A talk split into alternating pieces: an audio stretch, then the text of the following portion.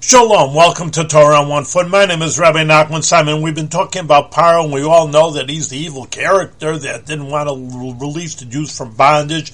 But I'm, now I'm going to tell you the Kabbalistic idea. Now, Paro is a play on word Priya, which means shine or light.